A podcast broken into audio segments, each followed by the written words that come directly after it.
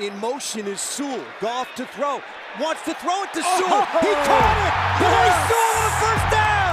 Oh, yes. the big man dives down to the 31 yard line.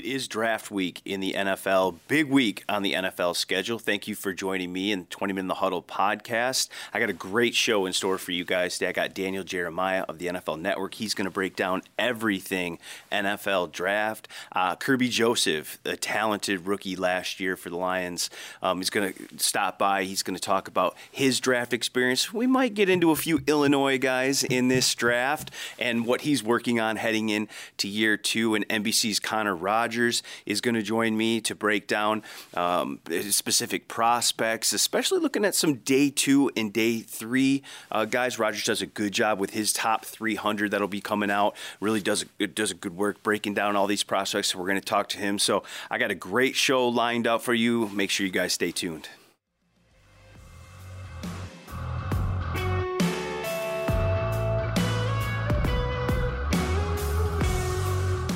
Welcome back to the Twentyman the Huddle podcast presented by Microsoft. And I am really excited to welcome in uh, Daniel Jeremiah of the NFL Network, one of the best in the business, well respected around NFL circles in, in, in terms of his draft analyst, just one of the best in the business, uh, NFL Network analyst. And, and Daniel will be part of the NFL Network's live coverage of the draft all three days. DJ, thank you so much for joining me. Appreciate you. It's great to be with you again. How's it going? It's good. It's good. This is a fun time, right? I mean, we're what a, a week away almost. It's uh, it's finally here. I feel like the combine sneaks up on me every year, and then I feel like the draft never gets here. Uh, it's an annual tradition it's an annual tradition, and you're going to be a big part of it on the NFL Network. And let's let's start with Detroit at number six. I mean, you look at this draft, and and obviously you know as well as I do, it's it's a quarterback driven draft, typically at the top, and and there's obviously some some interesting names there. But Detroit at six, they're kind of an interesting spot, aren't they, DJ? I, I think so. I think they're they're well positioned um, to get an impact player and I would have said a week ago that there's a chance, you know, you got, you know, three or potentially all four of the quarterbacks are gone, which is going to leave one of those top two defensive players there for the Lions. Um, the the uh, the trend seems to be going away from that. That we could see some of these quarterbacks start to slip and fall a little bit, and uh, that will uh, that will provide for an interesting decision for Detroit to, to make there. Because I think if we were talking you know, a week ago, 10 days ago, and I said, well, you know, who do the Lions take between, you know, a Jalen Carter or a, uh, you know, or a CJ Stroud? We would have said, well, that's kind of silly. Like, there's no chance that's going to happen. And now I'm not so sure that that isn't a possibility there. So it's all wide open. So do you think quarterback maybe still is in play for Detroit? I mean, you look at their situation. That's they're the obviously, one.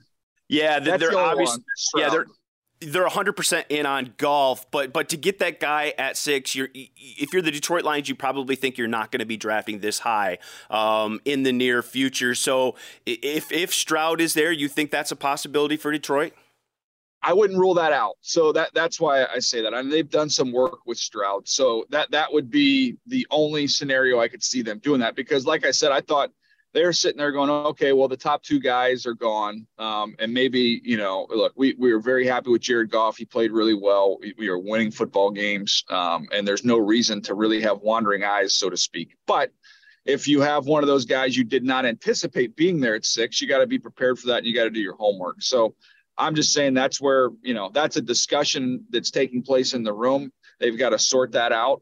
Um, but you know, I think the priority, the number one priority, is is upgrading this defense, and they'll have opportunities to do that. You know, both with the interior defensive line, edge rusher, um, as well as the secondary, if they want to continue to add to that corner group. I want to talk about the edge rushers first and foremost. Obviously, did a great job getting Aiden Hutchinson last year, arguably one of the best, um, if not the best pass rusher in that class. And you talk about Will Anderson Jr. this year. DJ, in your evaluation of him, is he a prospect worthy if you're the Detroit Lions at six, maybe packaging something and saying, hey, we can walk out of the, the, the, the last two drafts with the best pass rusher if we move up and, and, get Will, if that's maybe at three, maybe at two? Is he a prospect worthy of that kind of talk about moving up?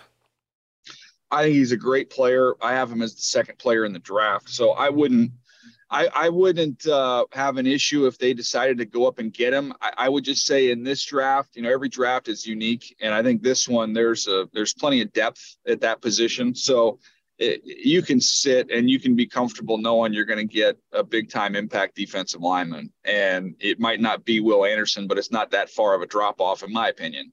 Um, and then save your ammunition with all your other picks to, to continue to fill out your roster. So I, I love Will Anderson. I wouldn't hate it if they did it but I, I honestly I don't know that it's necessary in this draft you know, another guy that could be there at six, even though I know he's been climbing a few draft boards. You hear him in discussion in the top five now. Tyree Wilson, when you watched him on tape, what did what jumped out to you about about that Texas Tech prospect?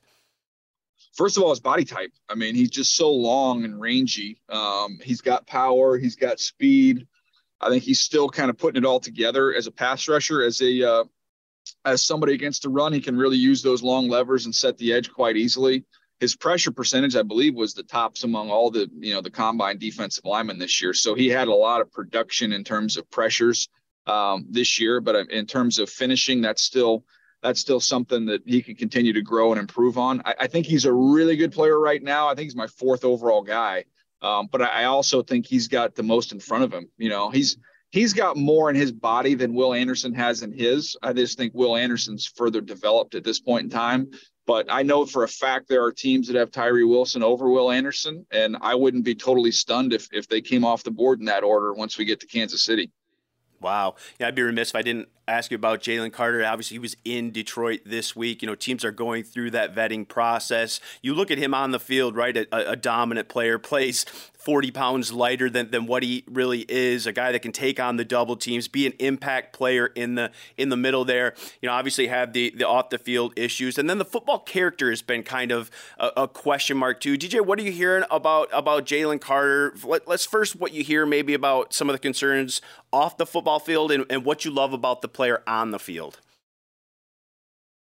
Yeah, I mean, I, I know obviously the stuff off the field from a legal standpoint is well documented. I, I, think the good thing for him is that there was some space between that getting finalized and the draft. Um, so teams have had a chance to kind of really vet that out and and uh, and hear from him on that subject. But the good news is, at least from a legal standpoint, that's all been resolved. Um, and then from a football character standpoint, um, you know, I, I never got any type of a uh, yeah, you know, uh, uh, this is a do not touch character stuff out of the school on him. It was nothing like that. Um, and I, I just go off of what I see on the on the tape, and I see a guy who plays hard, doesn't take plays off. I see somebody who was hurt and could have shut it down and decided to still come back and play when he wasn't 100%. So for, on the football field, I have no issues with him. I think he's the most dominant player in the draft. I think he's the most talented player in the draft. If he was if he was totally clean off the field, he'd be my number one prospect. So uh, I don't have any issues with the talent there. Um, again, that's just going to come down to the teams visiting with him, doing their due diligence, and if they get comfortable off the field with him, I think you're you're going to be in a pretty good place on the field. DJ, one of my favorite prospects in this draft is Bijan uh, Robinson, the running back out of out of Texas. You just watched the film and the 104 missed tackles and 258 rush attempts, runs low to the ground. We talked about the combine. He loves Barry Sanders, and obviously when you're in Detroit, ears perk up all of a sudden um, when you hear you know a, a running back talk about you know a guy who studies Barry Sanders. Just there's obviously the, the, the position value you, you talk about with running backs here, but uh, I guess where are you at in terms of uh, position value at the running back position? And then when you've got a guy who, who people are saying maybe is uh, even a better prospect than Saquon Barkley, where are you at with Bijan Robinson? Where do you think he eventually maybe falls in this draft? Well, two parter, right? So, what do I think of him? I think he's literally one of the best players. He's my third overall player. Um, he's a talent, and I, I don't look at him really as a running back. You know, I know it's cliche, and we've said this about some guys in the past, but you just kind of look at him as an offensive weapon. And if you want to see, you know, what that looks like and what type of impact that can have, go watch the 49ers before they got Christian McCaffrey last year, and then go look what they look like when they threw Christian McCaffrey into the middle of their offense. And last I checked, not a lot. They're, they're not real dummies up there in San Francisco. There's some smart football guys that know what they're doing and have won a lot of football games over the last handful of years. Um, and I saw that just completely transform that group. So I see the same for him. I have no issues with anybody taking him in the top 10. Um, yeah, I, I just don't. I think in a draft where there's not a lot of sure things, I feel like this is one, and he's an elite player. So I, I don't know where to pinpoint him. I can't. I can't nail down where to put him. You know, I've heard some teams mention, "Hey, don't sleep on Atlanta." Because you've got Arthur Smith, who came from a running back driven team in Tennessee, and he's seen what kind of impact that can have um, you know, I can make a compelling case for Detroit as well. So uh, I, I am excited for whoever gets him. Don't I mean I just don't overthink it. Just get a really good football player. That's him.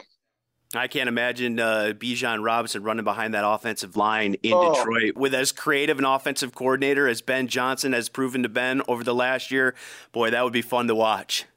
Yeah, you, you're uh, you're convincing me now. I got I got one more mock draft I need to do, and uh, and sometimes sometimes on these mock drafts you get good intel, and other times in in years like this one, there's it's hard to nail anybody down. So I think I might just take the approach if I just want to do what I want to see in, in a fun in a fun mock draft. Maybe that's the way I go on that last one. Say screw it, let's just give him to the Lions. I love it. You're going to have a huge explosion of of uh, of, of uh, article clicks in Detroit if that happens. DJ, a couple, a, a, couple quick ones for you. The, the cornerback prospects. Uh, you know, if, if this draft um, plays out where, where maybe Carter's gone, Wilson's gone, Will Anderson's gone in the in the top five before Detroit picks, and they are in a situation where maybe Witherspoon or Gonzalez is is, is maybe tops on their board. Do, do you like those three cornerback prospects and maybe Witherspoon and Gonzalez, especially? What are teams getting in, in those guys? Yeah, I think those are the two best. I, I like Witherspoon the, the most process. I think he has the best tape. I love the competitiveness that he plays with. I just think when you look at corners, that's that's really to me the most underrated trait is you're just you're feisty, you're competitive, um, you're tough like those guys translate really well um, with the way the game's played right now, and that's that's who he is and what he's about. So um, I, I, love him as a football player. And then Gonzalez just has all the prototypical traits and size that you covet at the position. So you know he got beat up a little bit early in the year. I think he gave up a touchdown early in the year against Georgia on a back shoulder fade, and um, there was a little bit of separation you saw in some of the early tape, but that was. Uh, that was something that improved throughout the year. And he's really, really fluid as an athlete, really smooth. He's a good tackler. Now, he's not as feisty or, or, maybe kind of as gritty and tough as Witherspoon is, but he's tough enough and he's a good tackler. So uh, I think both those guys at the end of the day are going to end up being top 10 picks.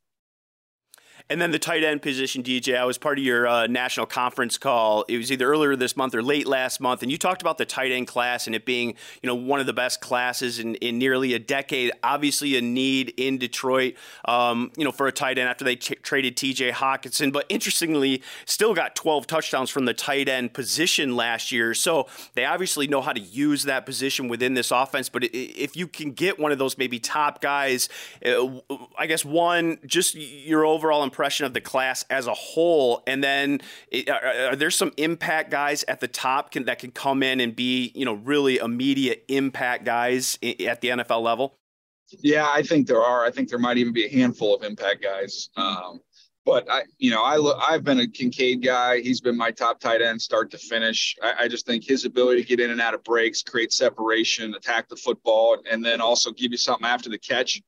I think he's the most complete receiving tight end. Now he's not as he's not the blocker some of these other guys are, but he's functional. You know, he'll wall guys off, um, and, and, you you know you're not gonna he's not gonna embarrass himself in that department. But he is not you know he's not Mayer in that department. He's not Washington in that in that department. But uh, I love what he brings to the passing game, and I think he'd be somebody that would be a really fun weapon. Uh, to insert into, like you mentioned, you know, this is a creative offense. Um, they know how to find the best matchups on the field, and I think he would give them a real mismatch player. All right, last one for me, DJ. I got to do this because my producer is a really big Anthony um, Richardson fan. I'm just curious. you look at him and, and, and, I see a guy and, and, and you see the explosive traits, right? The, the rushing ability, what a creative offensive mind could do with him. But then you see some of the other games where he's maybe completing less than 50% of his passes. And I know drops were an issue there too, but I'm just curious what you think of him and how he transitions to the NFL. Will, does the accuracy scare you at all, or do you think that's something that, that can just naturally improve at the NFL level? I think he can get better there because I've seen him throw with touch. I've seen him layer football. So I mean, those are the the, the uh, you know the things that kind of tell you does he have any feel. Um, he just has he's had some bad misses on you know really kind of one particular throw. He just struggles with the swing pass. He struggles you know you know flaring that ball out with some with some touch. And as as a quarterback who was uh, I don't know 60 pounds lighter than him and who is not as uh, fast uh, I, I, still, uh, as a as a little weenie arm quarterback, I could not make that swing pass to save my life. So I have a soft spot in my heart for him on that throw. Uh, he just uh, he pulls the string on that one a little bit. So, uh, but no, I, you know, look, you mentioned the drop passes. There's his numbers would look significantly better if they could actually catch the football down there. So, I, I you know, the, to me, my biggest issue with him is not that. Uh, my biggest issue is purely the sample size and the track record of guys with such a small body of work uh, is not great. So you're flying blind a little bit on the evaluation. I wish, like heck, he would have gone back to school for one more year. It would have made all of our jobs a lot easier.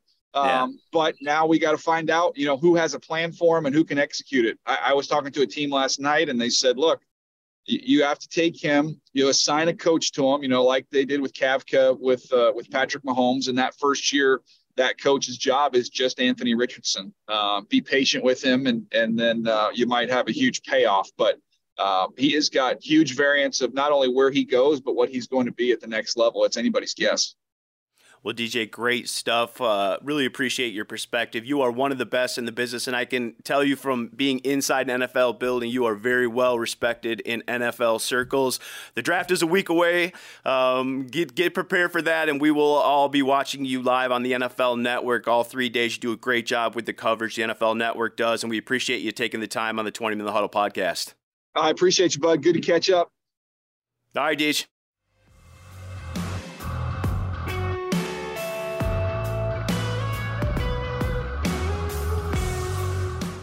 Welcome back to the 20 in the Huddle podcast presented by Microsoft. And I'm excited to bring in NBC Sports' Connor Rogers. Connor has been a guest of the show before. I value his opinion, everything NFL and everything the draft. Connor, welcome, buddy. How you doing?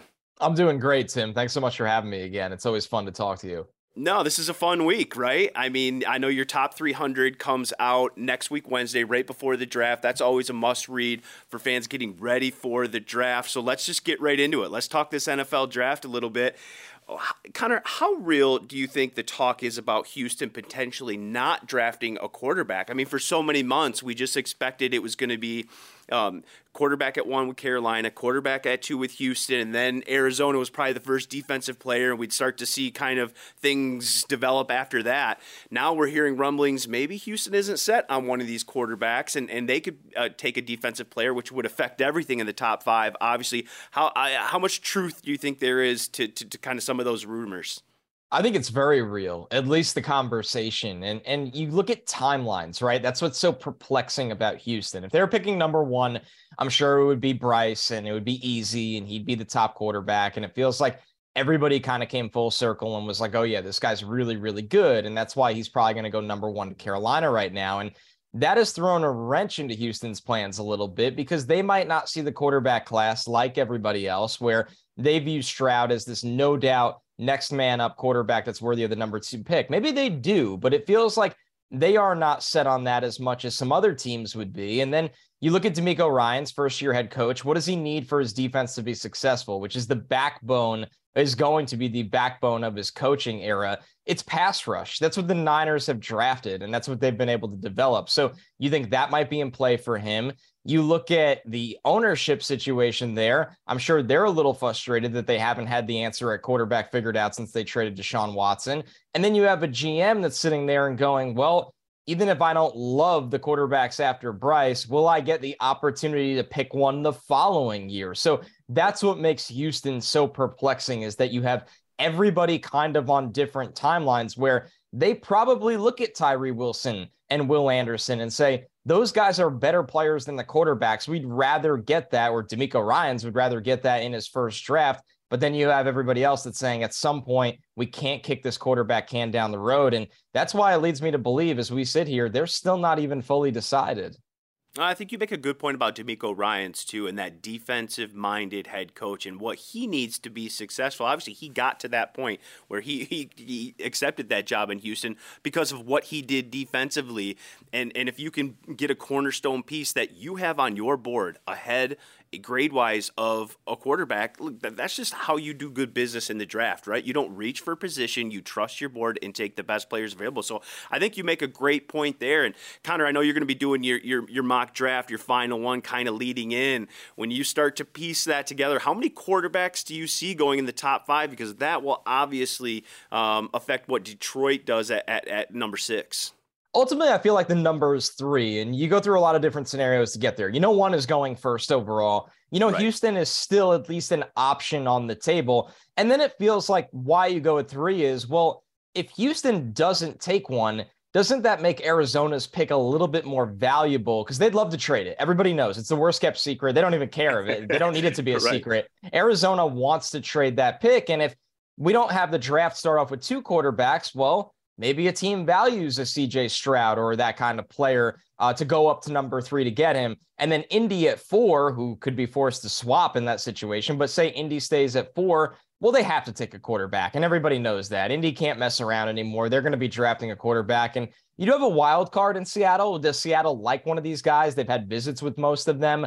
Uh, they structured the Geno Smith deal and uh, capacity that you can get out of it after one year. So they could have their next guy up as much as Geno was great last year. So I kind of land on three. And then you wonder who's going to be the wild card to fall out of the top five. And how does that ultimately affect the rest of the draft? So you've got Detroit sitting at six, and that's kind of an interesting spot with, like you talk about, three quarterbacks sitting there. Will somebody maybe fall in love with that fourth guy? Will, will Detroit be a trade back option? Um, just at, at, at six, it really is an interesting spot. How do you see this shaking out with Detroit at six if they stay there, Connor? Yeah, I haven't really moved off this one too much. It just seems like the perfect landing spot for Devon Witherspoon. I mean, listen, you look at Detroit; they said they move on from Jeff Okudah. They did a really good job in free agency getting some answers at corner, but you look at the deal of at least the Moseley structure. I mean, they still need a dude that is a number one corner, I think, for a long time. And that's Witherspoon. It kind of shocks me that we don't talk about Witherspoon or at least engage in the conversation that he could be the best defensive player in this draft. I know how good Jalen wow. Carter is. I know how good Will Anderson and Tyree Wilson are as well. But when you turn on Witherspoon's 2022 tape, it stacks up against any prospect. And I think a lot of teams, I know a lot of teams feel that way in the top eight of this draft. So Detroit might be sitting there and going, well, if we pass on him, we know he's probably going at seven or eight. And then, yes, we do pick again in the first round, and there are really good corners, but if Tyree Wilson and Will Anderson are gone, and I think they will be, Witherspoon feels like that Detroit kind of guy. It could be your long term number one corner. He brings so much bark and snarl to his secondary that really meshes what Campbell is looking for, I think. And that's a unit that maybe needs it. Maybe they need a little bit more bite and bark, and Witherspoon would bring that. So the conversation isn't, oh, well, they're just doing that because they need a corner. No, they're also doing that or should do that because Witherspoon is one of the best overall players in this draft. It's funny, Connor. You're going to love staying tuned for uh, uh, one of my guests on on the podcast here do- joining us. Got Daniel Jeremiah, but I also got Kerby Joseph, um, who obviously was a third round pick out of Illinois. We went through and we talked about some of these guys. He is in love with Witherspoon, and he said the same thing as you that he's the best corner in this draft by far. A guy that played with him, knows him really well. He also said he might be the best defensive player too, so he's a fan as well. So um, that's an interesting one. I, I, I know Lions fans will. You say corner at six is is there is that the I value know. spot? They'll be, you know, obviously with what happened a few years ago with Jeff Okudah at the number three pick, there's going to be some hesitation there. But I agree with you. When you watch his film, you see a kid who's five foot 11, 181 pounds. But if you watch him, you'd think he's six foot two, 220 pounds. I mean, that's how he plays. And ball production is something that Brad Holmes and Dan Campbell talked about this offseason. 17 passes defended, four interceptions, right? So he plays tough. He's physical and he's got ball protect uh, ball production that's a Dan Campbell, Brad Holmes type guy that you talked about. So I can certainly see that as a fit. All right, Connor, let me ask you this. Uh, let's say Dan Campbell, Brad Holmes are in love with a guy and they know if, if they've, they've if they're going to get him they've got to move up let's say the lions maybe have their eye on a will anderson a tyree wilson one of those guys if you're going to move up from three who's a guy in this draft you would move up for is, is it one of those two guys is will anderson a guy in your in your opinion watching him that if you're the lions and you really like him you'd make that move to go up to three to really maybe walk away with the two best pass rushers in consecutive drafts yeah, it would. That that's who it would be for in my eyes. Listen, you could fall in love with the traits and the length that Tyree Wilson has, or you know, all of the upside if he really dials in on Jalen Carter. But at the end of the day, you look at Will Anderson and you just don't have to check as many boxes that you have to do with other prospects. And that's how I landed with Will Anderson as my top player in this draft. I just look at the power, I look at the hand usage, uh, the motor, the ability to make explosive plays against the run a productive pass rusher for two years, really three years in the SEC. I mean, it checks all the boxes. And if you have an edge pass rush that is Aiden Hutchinson and Will Anderson screaming off the edge, and then you want to get into passing down situations on third and longs, and you bring on James Houston and you start to mess around with different alignments with Hutchinson and Will Anderson, I don't know how you block that. That that is a competitive advantage that completely alters your course of winning the division, especially when you look at the young quarterbacks that are going to be playing in this division against the Lions. Packers move into the Jordan Love era. Justin Fields is trying to figure it out with the Bears. The Vikings only have, we think, one more year of Kirk Cousins. That is going to be a very young division in terms of passers. How do you impact passers? Is getting after them off the edge with the pass rush. The Lions would be able to do that unlike anybody else in that division. It would be awesome to watch. So that's a package where you look at it and go, man, I mean, you got two second round picks. What does it cost to go from six to three? That's the golden question. If Arizona yeah. just doesn't want to make the pick and they're saying, we don't care who wants to come up, we don't have to go back to six, we'll still get a really good player. I mean, what if Detroit gives up 55 to go up from six to three and you're still picking at 18 and 48? I mean, that's an incredible yeah. situation to land Will Anderson. So I would applaud that creativity if the Lions could pull something off like that for the top player in the draft. Well, and then what you could do also, Connor, is with what they did in free agency with adding, uh, you know, Emmanuel Moseley with C.J. Gardner Johnson and Cam Sutton. Your secondary got so much better. Now you, the, the, you know, that that pass uh, defense is, is a marriage of, of rush and cover, right? Oh, yeah. Well, you you handled the cover part in free agency pretty darn well with some veteran guys um, that you know can do that. Now you add a guy like a Will Anderson along with Hutchinson, like you talked about, and be young and athletic and be able to throw, um, you know, rushers at at, at teams. I love it. I know Lions fans would love it too. I think if you're Brad Holmes and you come out of two straight drafts with the best pass rusher, you can't say a lot of bad things about that. You mentioned it a little bit with the day two picks. Detroit has two um, second round picks and a third round pick. Who are maybe some of those guys in, in, in, day two guys that that you know maybe fringe first round guys, day two guys that in your evaluation when you were watching film, starting to study this draft, guys maybe that are in that mold that that kind of jump out to you. Yeah, I think when you look at it for the Lions, I like the idea of tight end for them on day two rather than with that second first round pick because I think that's where the value really lies in this draft, where you can still still go get an effective pass catching tight end that they would value, where the guys that are lower on their depth chart can handle a lot of the blocking duties, right? We think Michael Mayer and Darnell Washington and Dalton Kincaid will go in front of their second round picks. But when you look at Tucker Kraft, Sam LaPorta, even a Luke Musgrave kind of player. Those are guys that can be in play. You get a true seam runner. Uh, you look at depth at wide receiver, right? If you want that third wide receiver, I look at the pick that's in the top 50 and think, man, can I walk away with a sliding Jalin Hyatt or Tyler Scott kind of a player that can really stretch the field along with Jameson Williams? And we're going to be a team that you have to defend us deep because we have so much speed but you know we can run the heck out of the football with D'Andre Swift and David Montgomery downhill or east and west. So the Lions, the, the power is kind of theirs in terms of how they capitalize on the pass catcher class on day two. And I really, really think they will. And then if they want to look at the defensive line and get maybe more of a two gapping interior presence to kind of free up space, for everybody around them. You have somebody like Keanu Benton from Wisconsin that's played nose tackle and three tech. He's also not a nothing as a pass rusher. Just because he's a big ugly doesn't mean he can't get after it as a pass rusher. So you love that about him. And then I loved know, him at the Senior Bowl oh, too. Oh, he was great. He was terrific there. at the Senior yeah. Bowl. I thought yeah. he really showed out. He was unblockable. And then also maybe still in the middle of the field, you want a different kind of linebacker. If it's not a Jack yeah. Campbell, more of a big, heavier hitting presence, you can look to get a little bit more athletic with a Trenton Simpson or uh, Drew Sanders or, you know, Daiyan Henley kind of a player that has sideline to sideline range. So these top 60 picks are really valuable in this draft because you look at it and you feel like there's a certain value maybe till about pick 10 in the draft. And then it kind of levels off for a while where some of the players that are going in the middle of the second round are just as good as the back end of round one players on a grading scale. I'm curious what your philosophy is or what your philosophy would be at 18 because I've always said this and I've been very consistent in the pre draft process. At six, or if I stay at six, uh, to me, it's the best defensive player available with my first pick. I think that's just a way um, that you improve this football team, take that step forward. The quickest way is, is to help that side of the ball. And then at 18, I trust my board and its best player available, whether that's a running back, a tight end, a wide receiver, an offensive lineman, a linebacker, whoever that is. I trust my board after I take the best defensive player available. I'm just curious, what would your philosophy be at 18 or right around that area if, if you're the Detroit Lions?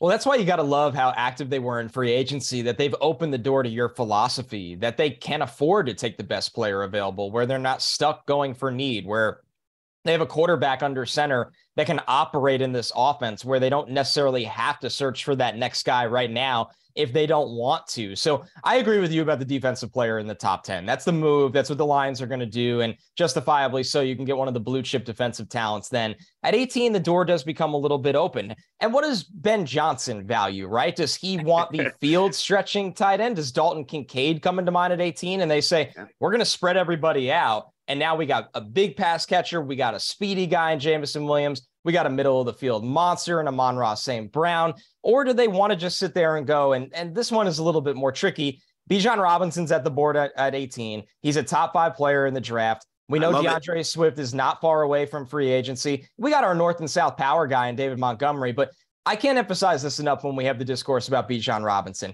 He is not just a running back. You can motion him out to the slot. You could use him in the screen game. You can motion him out wide if you need to. This guy can run a legitimate post route down the field. So if the Lions want to sit there with the mad scientist that is Ben Johnson and go speed, weapons, uh, create missed tackles, then take Bijan Robinson at 18 and say, try to beat us, try to outscore us. We don't think you can. So it's it's fun to be a Lions fan when you're picking twice in the top 20 and you don't have 8 million needs. I'll tell you that. Yeah, I'm sure Ben Johnson pops his head into that draft room and says, "Hey guys, remember me? Me too. Me too. Don't forget yes, about me. I exist." All right, your 300 play, your top 300 players comes out again, like I mentioned next week. I think you do a great job with that. And and when you start to look at maybe back in you know 150 200 those the fourth round fifth round uh, sixth round day three graded guys. I'm just curious name a few guys who maybe jumped out to you in your evaluation who obviously when you're talking about day three guys there's some flaws there right it just whether it's physical game tape didn't match what they did at the combine or some of those things you just have to do some extra work on but when you watch their film guys that maybe jumped out to you a little bit that that might be able to come in and have impact as day three guys yeah, absolutely. I mean, you start with somebody like Jayden Reed, the wide receiver from Michigan, that's also an excellent return man. He understands how to get open. He could play inside, he could play outside, he could bring a kick or a punt to the house in a pinch. I mean, that's somebody to me that just because he's not a prototypical number one, number two, or maybe even number three wide receiver, he can give you a lot of depth on the back end, and the special teams ability uh, is phenomenal. You look at another guy. How about a safety in the mold of Jason Taylor from Oklahoma State? Six interceptions this year. It, you, it's all about how you want to use these guys. When you watch Jason Taylor, you look at him playing as a roaming free safety on the back end. He looks great. He has range. He has ball skills. The takeaways were there. He broke up passes and he's not afraid to come downhill and hit, but his tackling angles need a lot of work that you don't like him as that box safety or that true strong safety. And he was asked to do a lot of that in college. And this is somebody that I think has played over 500 snaps on special teams. He's blocked a field goal in big moments. I mean, those are the kind of guys that I like on the back end of the roster because while I can work with their deficiencies, they are going to be key special teams players for me out of the gate because they've already shown that in college. I have a defined role for them, like a guy like Taylor, a third safety with ball skills on the back end. And maybe we do clean up some of their shortcomings and they turn into a full time starter for us down the road. So, uh, one more here for you, too. Braeden Daniels, the offensive tackle from Utah, that is an undersized tackle. He's a great mover. He's a leader. I think he could play center or guard at the next level. He moves so well. I don't think he'll be a starter at that size. Some technique things that could be cleaned up with his hand usage, but a guy like that that can maybe play all five spots on the offensive line, that's played a million snaps at college at a high level. Those are the kind of guys you want for the backups when you get hit with injuries in the trenches. Yeah, again with Jayden Reed too. That the Senior Bowl, we talk about it again. A guy who was really, really good. I think he made my list of the top ten players at the Senior Bowl. Guys that really impressed me. It's why I love that event in particular because it's not like the underwear Olympics where you're running around running forties. You're actually playing football. Oh yeah, and so you can glean a lot from from some of those guys. And I think there are guys that are day three guys that that you can really uh, get an eye on, get an eye for what they can do in football setting at the Senior Bowl. So I know I love that event. I know you do too, Connor. Great stuff. We'll be be on the lookout for your uh, 300 players, your final mock draft. You do a great job with NBC. Appreciate you taking the time, and uh, we'll have you on during the year. Absolutely. Thanks so much, Tim.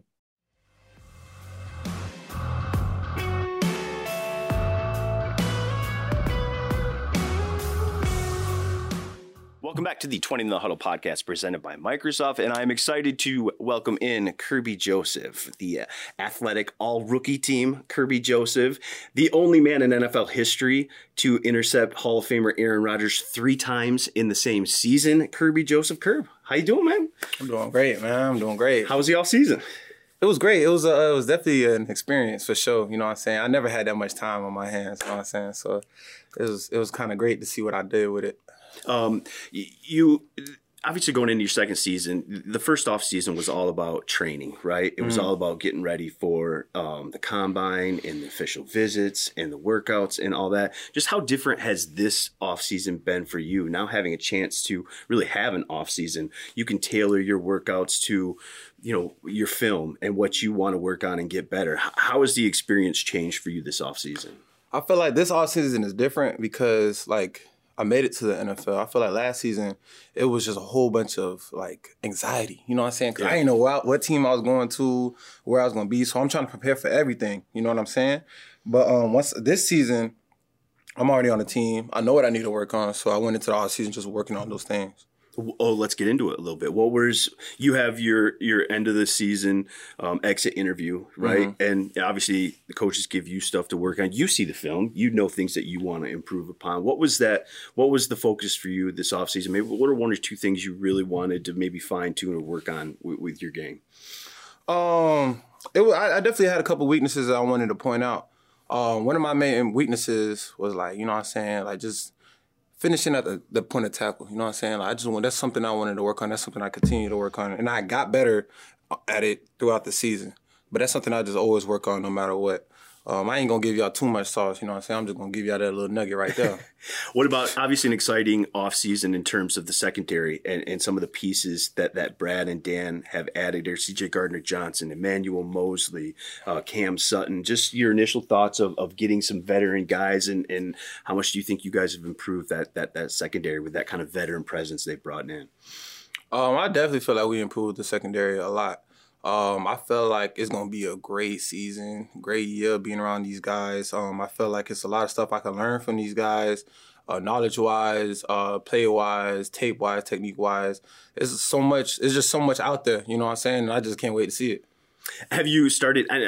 It's the first week you guys are back in the building. Obviously, working out. It's more lifting and running stuff like that. But but have you started to maybe see kind of the veteran presence with oh, yeah, some of those guys? Yeah. And and as a young player, do you attach yourself to, to some of those guys? Yeah, yeah, yeah, for sure. Um, I like to take I like to take pieces from everybody. You know what I'm saying? Because I feel like you can learn something from everybody. So I see I, I peak game, and then once I peak game, I just move how I move free agency is over. The draft is obviously next. What, what was the, the, the, the pre-draft experience like for you?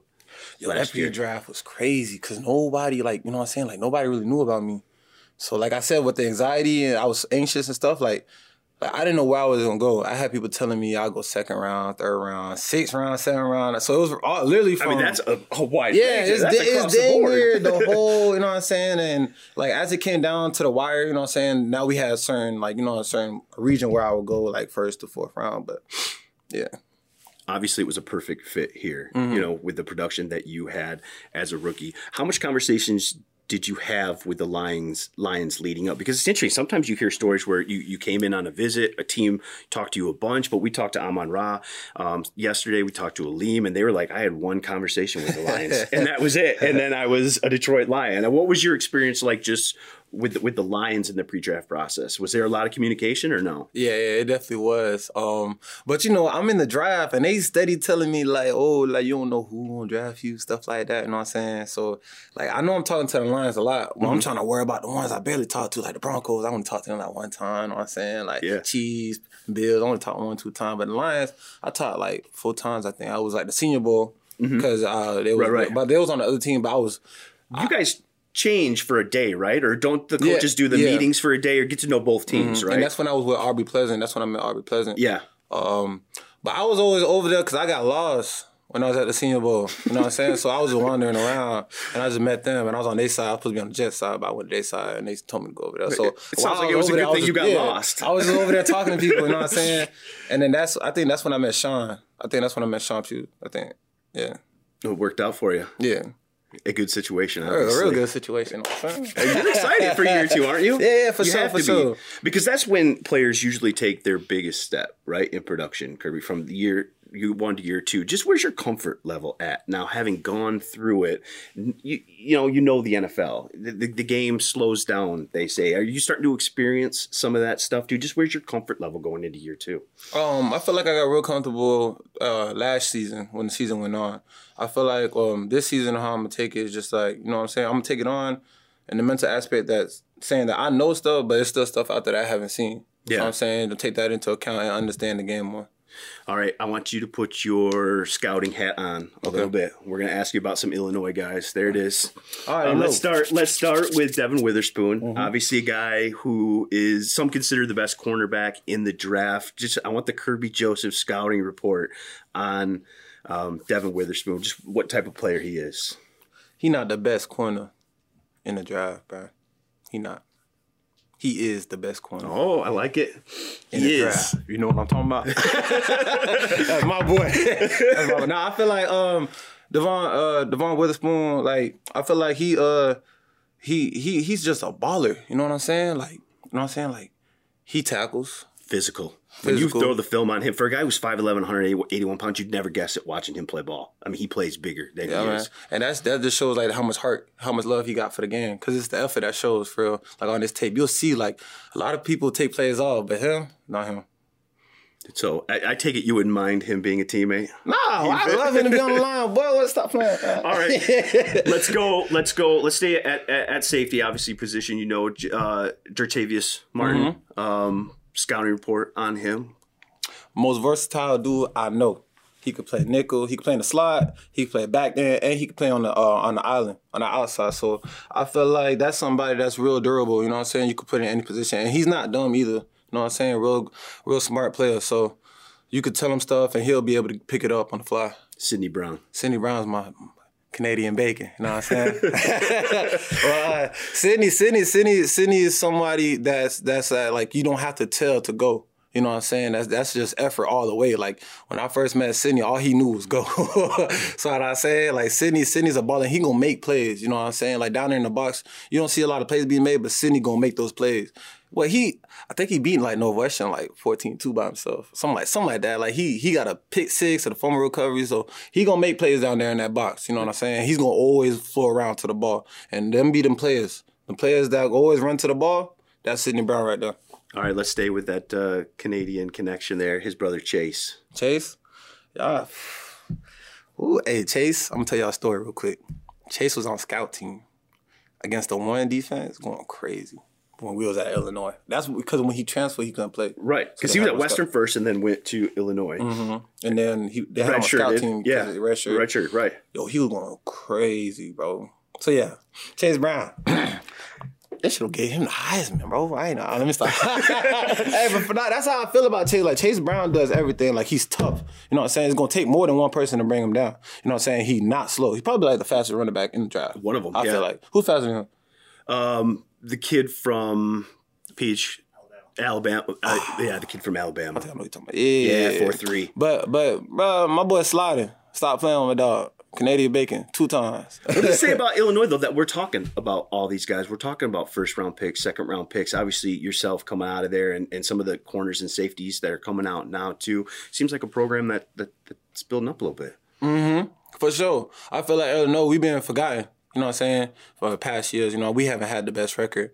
But you know what I'm saying? That shaped us. That shaped my class. That shaped um, Spoon. That shaped Quan. That shaped Sydney. Shaped Chase. Like all that. We know what we've been through. Like mm-hmm. I'm saying, like we've been to the bottom. The only way up is, you know what I'm saying? So let's talk about that as it relates to the Detroit Lions in last year too, one and six. How does that shape you guys? And how much did you learn from one and six to then turn that around, stay together? I know you guys had the defensive meeting, you talked it out, and then boom, eight and two, and now people are talking about you guys being the favorites in the NFC North. Does that did that one and six shape you guys to to, to allow you to do the eight and two, and, and, and just how so? It's not even about the record for real. But what I learned from when we started to change the process from Illinois when we was losing a lot, one thing that I found out was the team chemistry. You know what I'm mm, saying? Yeah. The more together your team is, the more better y'all play on the field is because you understand what your brother going through. You know what I'm saying? Like off the field, so you understand on the field, like what he thinking, what he about to do. You know what I'm saying? So you ride for your brother, you gonna ride for you, and then that's how y'all win games. Curb, you're into a, a, a, a, lot of different things. I know you're big on social media. What was something you got into this this off season? On social media? Or just anything. Oh, what I did? You know, yeah. What, you, what was something fun? Anything you did this um, offseason? Well, I started. I started to get out my comfort my comfort zone and travel more. Um, I went to Vegas, uh, met up with Tracy. Um, just traveling a lot. Um, I didn't make it out of the country this year, but probably next year I get to go out. Um, I just been training and staying down. You know what I'm saying? Just vibing. I ain't been trying to do too much recovering my body and stuff good to be back in the building. Oh yeah, great. You know, I've been here before everybody else. I just been here, but I ain't got nothing else to do. Football all I got. I love it. I know fans are excited that. Uh, uh, you guys are back in the building, that this is starting up. The draft is going to be a fun time. Um, and then it's back to business. Appreciate you joining the podcast. Good luck with everything. Yes, sir. Appreciate y'all for having me, man. 3131 Pride. Let's get it.